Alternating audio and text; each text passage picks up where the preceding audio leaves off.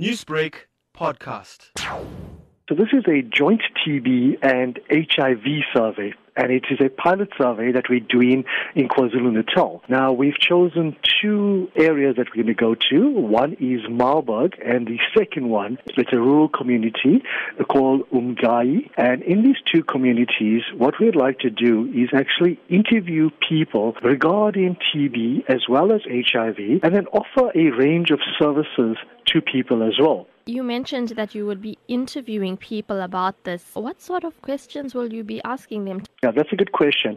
So we have a range of questions that we'll actually be asking them. We first want to know who these people are and also then what is their history in terms of their health, what the activities they participate in, the different things that they actually do. We look at their mental health as well as their living and risky behavior type of uh, activity that they may or may not participate in. And we interview everybody in the house. But literally from a 12 year old onwards, we get to ask them the questions themselves, of course, with their parents' permission as well as their permission. What this helps us do is actually understand our participants because if we're basically doing different health tests with them, we need to actually understand who they are first and maybe get some of the reasons why certain people are affected in different ways by different elements. Like the one thing that we are looking at here is TB. There's been in 2017, there was like 300 122,000 new cases of TB in South Africa, and that's actually quite high. If you look at our HIV statistics,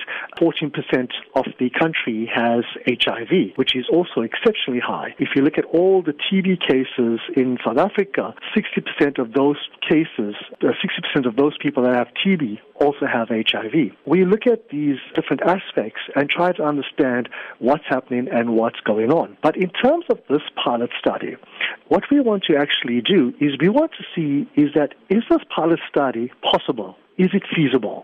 Uh, can we actually undertake such a study in a national environment? Now, the HSRC started off the first HIV statistics in South Africa prior to 2002, South Africa did not really have national statistics on HIV. And we again started off small to actually see if this can be done. And then we went much bigger to do a national study in 2002.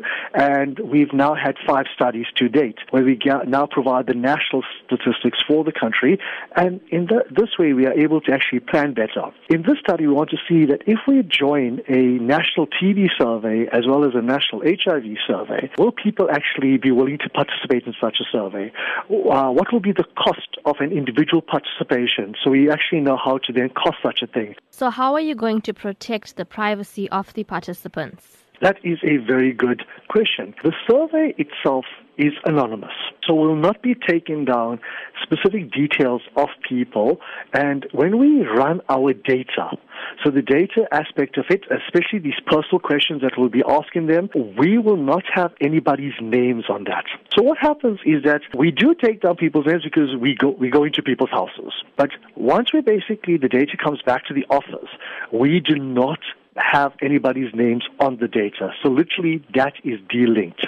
Newsbreak, Lotus FM, powered by SABC News.